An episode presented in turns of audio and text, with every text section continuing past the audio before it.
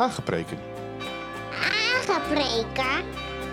Een podcast voor kerkgangers, kerkverlaters en kerklozen. Hagepreken. In een onzekere wereld waarin veranderingen elkaar versneld opvolgen en ons samenkomen, zingen en beleven steeds vaker onder druk komt, is een bijbelse koers houden een must en een kompas. Tuurlijk, het is jouw leven, het is jouw schip, maar de beste stuurlui, die hebben een loods. Mijn naam is Benaya en ik vaar graag een eindje met je mee. Hoi, fijn dat je weer luistert naar Haagpreken. Opnieuw excuus van mijn kant voor de vertraging in de productie van deze podcast. En opnieuw vanuit de Gelderse bossen vanwege het ontbreken van een studioruimte op dit moment. Mijn oma zou zeggen het valt wel, maar niet mee. Ehm, er zijn veel dingen die spelen, ik zal je er niet mee vermoeien. Maar het is duidelijk komkommertijd en uh, probeer dan maar eens op mensen te vinden die uh, kunnen klussen voor je. Uh, gelukkig is het dak inmiddels gerepareerd van mijn werkruimte, dus er zit voortgang in. Daar kijk ik dan maar, dat is positief.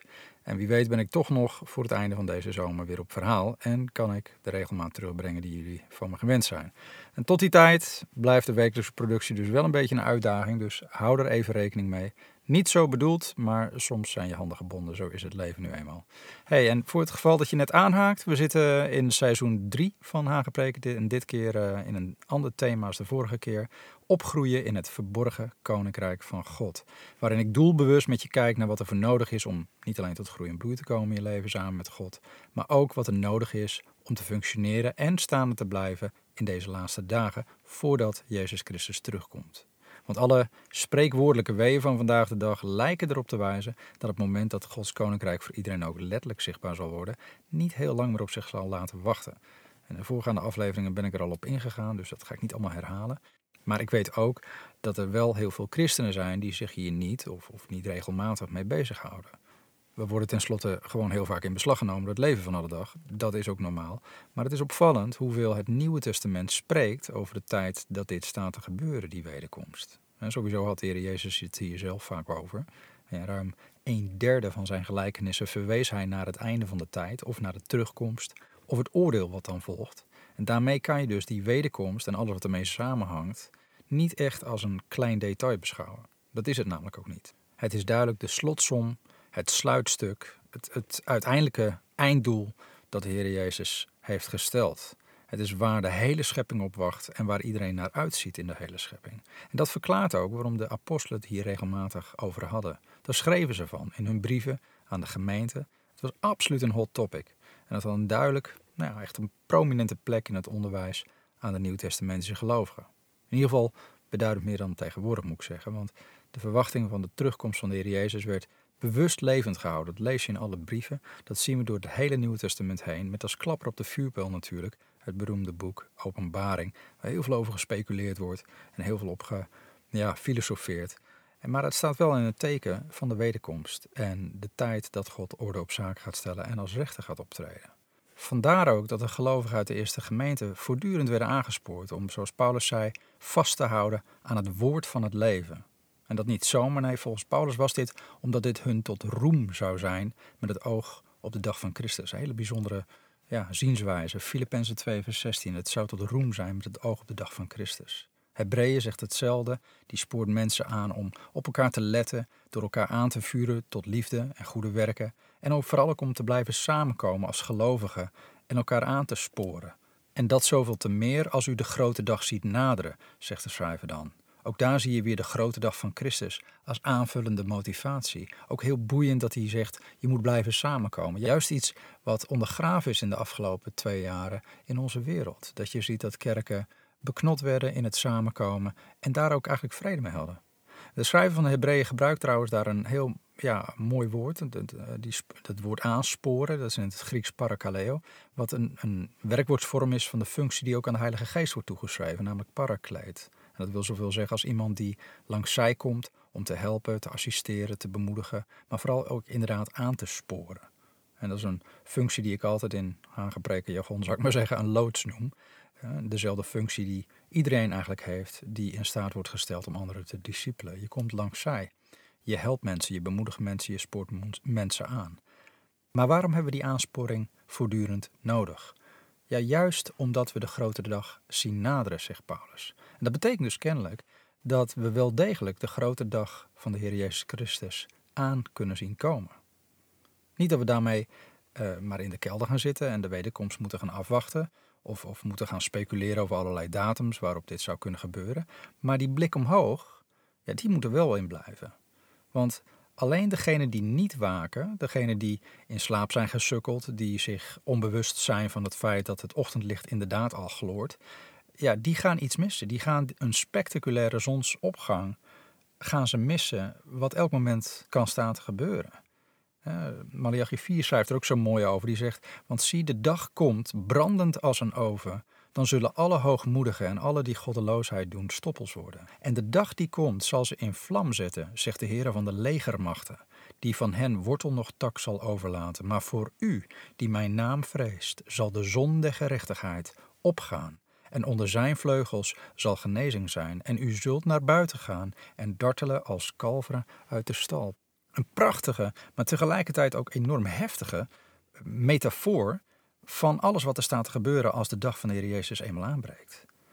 Uh, hij komt dan duidelijk niet meer als een offerlam. Uh, hij zal komen als een brullende leeuw die recht zal spreken. Het zal voor de een zijn als een brandende oven, uh, wat mensen in vlammen zal zetten. Dat spreekt van oordeel. Maar voor degene die God vrezen zal het juist zijn als de zonde gerechtigheid die opkomt. En een zonsopgang, en dat is eigenlijk mijn punt, dat kun je zien aankomen.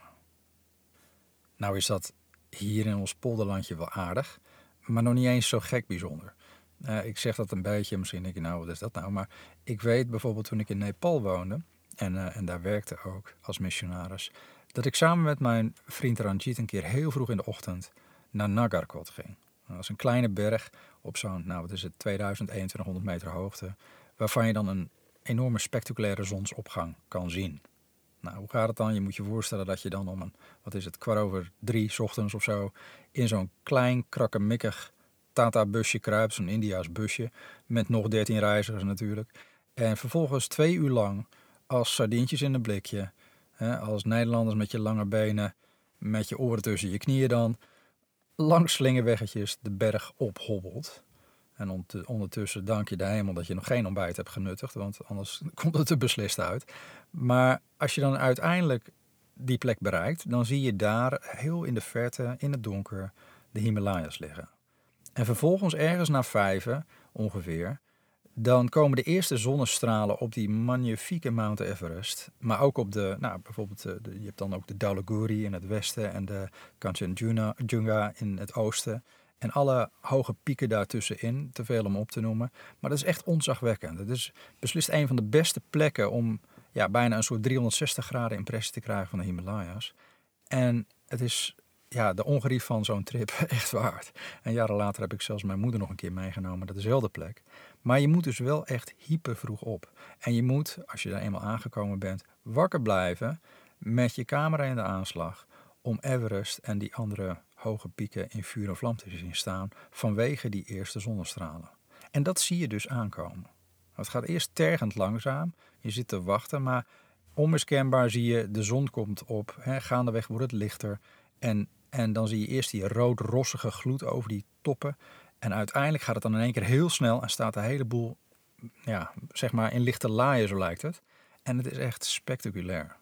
Maar hetzelfde geldt dus voor de wederkomst van Christus. Als je wakker blijft, als je er oog voor hebt, dan, dan zie je er staat iets elk moment te gebeuren. Je weet het niet misschien de dag of het uur, maar je ziet wel dat het niet lang meer duurt. En natuurlijk zijn er wel veel christenen in ons land, misschien wel een meerderheid, die hier helemaal niet mee bezig zijn die, die misschien wel als iets triviaals beschouwen. Of in ieder geval iets wat geen grote plek of prioriteit in hun geloofsleven heeft. Maar het feit is, de terugkomst van Christus is iets wat vast staat te gebeuren. En we lopen op een profetisch tijdschema van de Almachtige Schepper, die onze tijden in zijn hand houdt.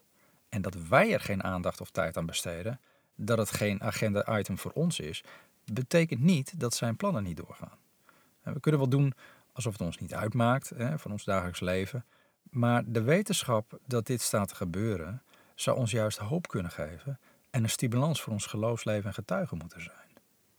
Vaste luisteraars weten dat ik al een tijdje in dit thema bij hoop stilsta.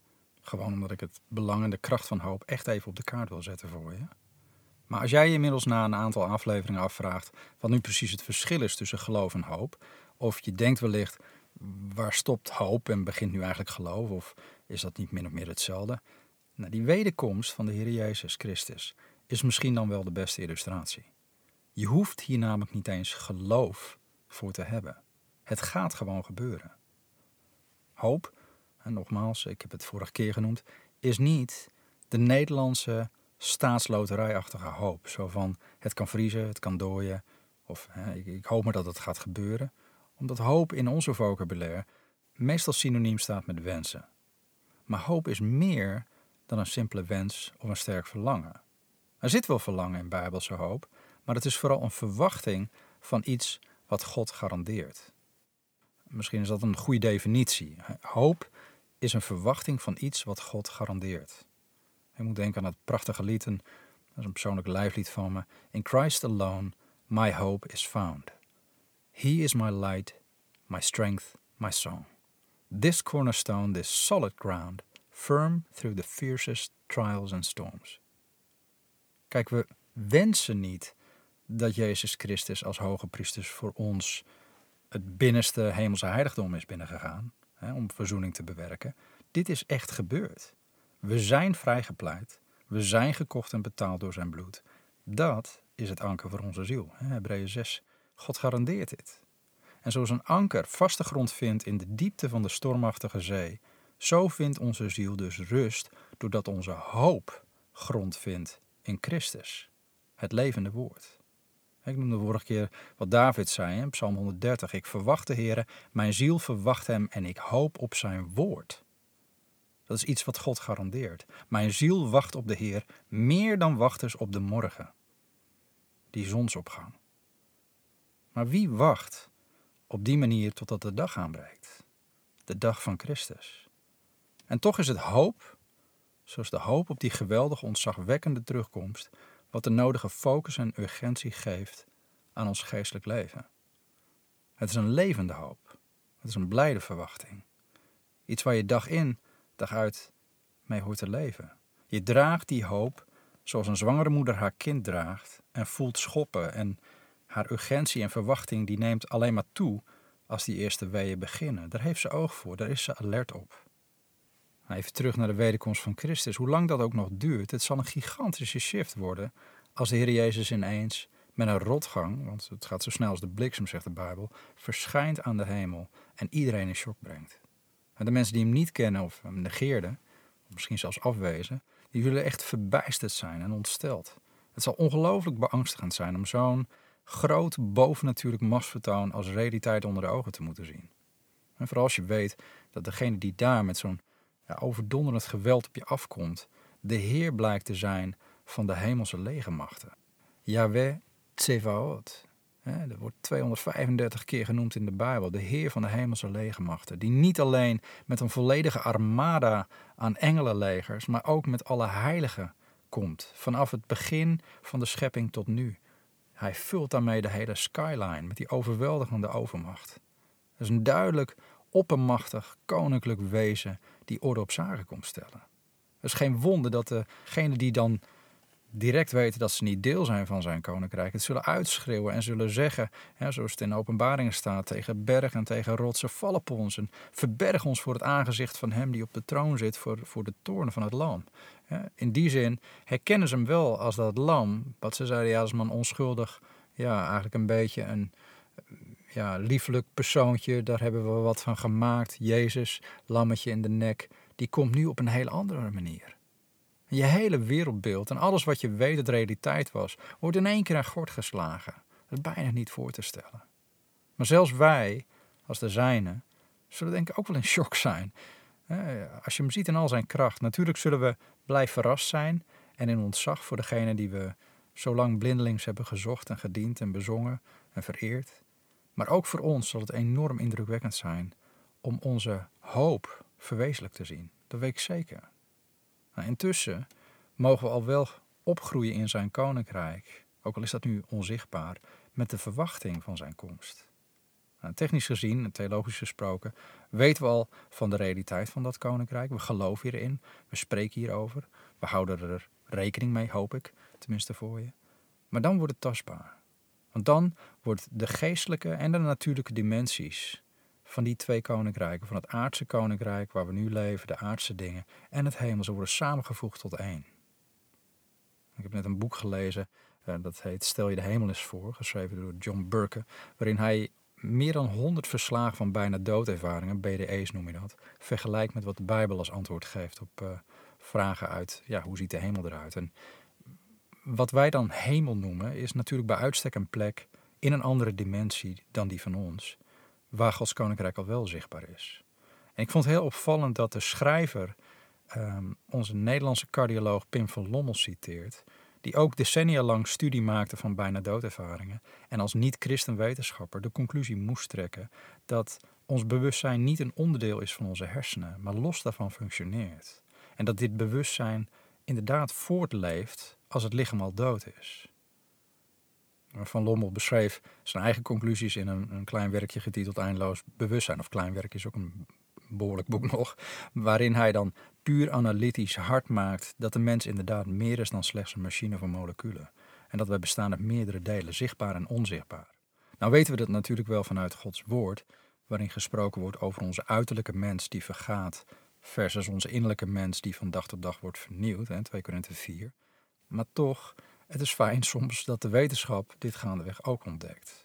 Er is nog een andere realiteit. Er is een ander koninkrijk. Van het innerlijke en uiterlijke mens is trouwens een prachtig stuk, vooral als je het hebt over hoop. Nou, ik pak er even bij hoor. Het is gewoon echt prachtig. Paulus die schrijft dit met als doel dat wij de moed niet verliezen. 2 Korinthe 5 lees je dat vanaf vers 1. Hij spreekt van een nou, van die, eigenlijk van die toekomstige transitie naar dat hemelse domein, dat hemelse koninkrijk. En hij zegt daar: Wij weten immers dat wanneer ons aardse huis, deze aardse tent, afgebroken wordt, wij een gebouw van God hebben, een huis niet met handen gemaakt, maar eeuwig in de hemelen. Want in deze tent zuchten wij ook en verlangen wij er vurig naar met onze woning, die uit de hemel is, overkleed te worden. Als wij maar bekleed en niet naakt zullen bevonden worden. Want ook wij, die in deze tent zijn, zuchten terwijl we het zwaar te verduren hebben. Herkent iemand dat? We willen immers niet ontkleed, maar overkleed worden, zodat het sterfelijke door het leven wordt verslonden. Prachtig. Het sterfelijke dat door het leven wordt verslonden. Meestal zien we het vanaf deze kant van de eeuwigheid juist andersom. De dood die mensen hun leven verslindt. Kennelijk is het de bedoeling dat we dit in een heel ander hemels licht gaan zien laten we wel wezen, in onze westerse wereld wordt onze aardse tent, om Paulus' metafoor maar even te gebruiken, natuurlijk veel te veel op een voetstuk gezet. Dat zie je alleen al aan de radeloze angst die mensen de afgelopen twee jaar in de greep hield. Feitelijk een angst om dit lichaam niet te verliezen. Het spreekt boekdelen. Maar ook buiten dat wordt nieuw en jong behoorlijk over het paard getild in onze wereld. Jong of nieuw wordt over het algemeen als beter beschouwd gewoon. Dat zie je op de arbeidsmarkt, oude knakkers serveren we liever af. Die zijn te duur en vaak ook te rigide om veranderingen aan te kunnen. Verzekeringsmaatschappijen die ook de hand van de gezondheidszorg natuurlijk vasthouden. Die zullen ook beamen dat oudere mensen veel te duur zijn. En, en ook in de, nou ja, bijvoorbeeld de relatiesfeer is het niet anders. Hoe vaak uh, is het niet een zogenaamde jonge blom, dan wel een nieuwe scharrel, als ik het zo plat mag zeggen, niet debet aan een scheiding. Dat betekent dat jong wordt gewaardeerd, nieuw wordt gewaardeerd. En het oude, het bekende, het vertrouwde wordt ondergewaardeerd. En dat terwijl het segment dat een oudere man of vrouw zoekt binnen de dating scene, ja, is nou eenmaal ook niet echt een norm. Zo kan ik nog wel even doorgaan, maar het is alleen maar even om aan te geven hoeveel effect het evolutionaire gedachtegoed heeft gehad op ons denken. want de evolutie leert ons, we gaan van goed naar beter naar best. En dan is het nieuwste is de geüpdate, betere versie. zelfs veel christenen hebben niet door dat ze hier onbewust in meegaan. Je ziet soms in kerkdiensten ook en in geloofsbeleving. Maar de Bijbel zegt: de uitwendige mens vergaat. Onze aardse tent wordt gaandeweg afgebroken. Nou, dan weet ik wel dat er veel oudere tenten en taarten onder ons zijn die verwoede pogingen doen om zichzelf niet alleen uiterlijk in een nieuw jasje te steken om hierboven te komen, maar ook uh, ja, soms overwegen om hun uh, verweerde canvas een update te geven. En of ze dat nou doen door zich fanatiek te gooien op fitness en sport of een toevlucht te nemen tot wat snellere resultaten. Hè? Wat, wat heb je tegenwoordig allemaal, botox en facelifts enzovoort. Uiteindelijk komt iedereen erachter dat we de jonge, nieuwe generatie niet kunnen bijbenen. Op een gegeven moment tel je gewoon niet meer mee als sportief opgooitentje. Je bent op een gegeven moment gewoon die grote lompe safari-tent die het kampeerterrein niet meer afgaat. Maar goed, genoeg kampeerdetails, maar je begrijpt mijn punt, denk ik. Er komt gewoon een dag, en misschien speelt leeftijd hier ook wel een rol in, dat het zwaartepunt van je aandacht definitief verschuift van uiterlijke zaken naar de innerlijke dingen. Er komt een dag dat je in de spiegel kijkt, tenminste bij mij is het wel zo dat je denkt, oh heer, kom alstublieft gauw terug, want ik heb dat opstandingslichaam echt heel hard nodig. Een dag dat je aandacht verlegd wordt naar het koninkrijk wat binnenkort zichtbaar wordt voor iedereen. En wat is het dan mooi als de hoop op zijn komst je focus en visie geeft. Dat je weet dat Christus in je, de hoop op de heerlijkheid zoals het zegt, steeds meer ruimte krijgt in jou om jouw innerlijke mens om te vormen naar zijn beeld. Op zo'n manier dat zijn hartsgesteldheid jouw hartsgesteldheid wordt, zijn denken jouw denken transformeert, maar ook zijn verlangens jouw verlangens worden. Hele andere verlangens als dat je had in je jeugdige jaren, in je jeugdige geloofsjaren. En dat zijn woorden op jouw tong komen te liggen om hoop te geven aan een wereld die verloren gaat zonder hem. Gewoon omdat die wereld boekte op de uiterlijke mens met alle tijdelijke voordelen van die. De kunst is natuurlijk om die hoop actief te houden. Om die hoop levend te houden. Zodat het jou ook een stabiliteit geeft en een anker geeft in geloofsleven. Iets waar je aan op kan trekken, want het anker ligt in het voorhangsel in de hemel. Dus het is niet iets wat je naar beneden trekt. Het is een anker wat je stabiel houdt. Ondanks de storm die om je heen zit. De volgende aflevering ga ik weer kijken naar iemand die hierin de lange adem had. Iemand die begon met een groot geloof, maar die de hoop levend moest houden om dat geloof ook werkelijk aan het werk te kunnen zetten. En dat is voor de volgende keer. Voor nu, blijf luisteren naar de stem van God. Blijf koers houden naar zijn woord.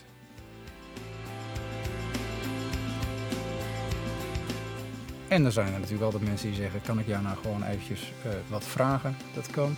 Heb je aanvullingen, opmerkingen of vragen? Stuur gewoon even een mailtje naar podcast.saintkenaan.com en dan reageer ik even.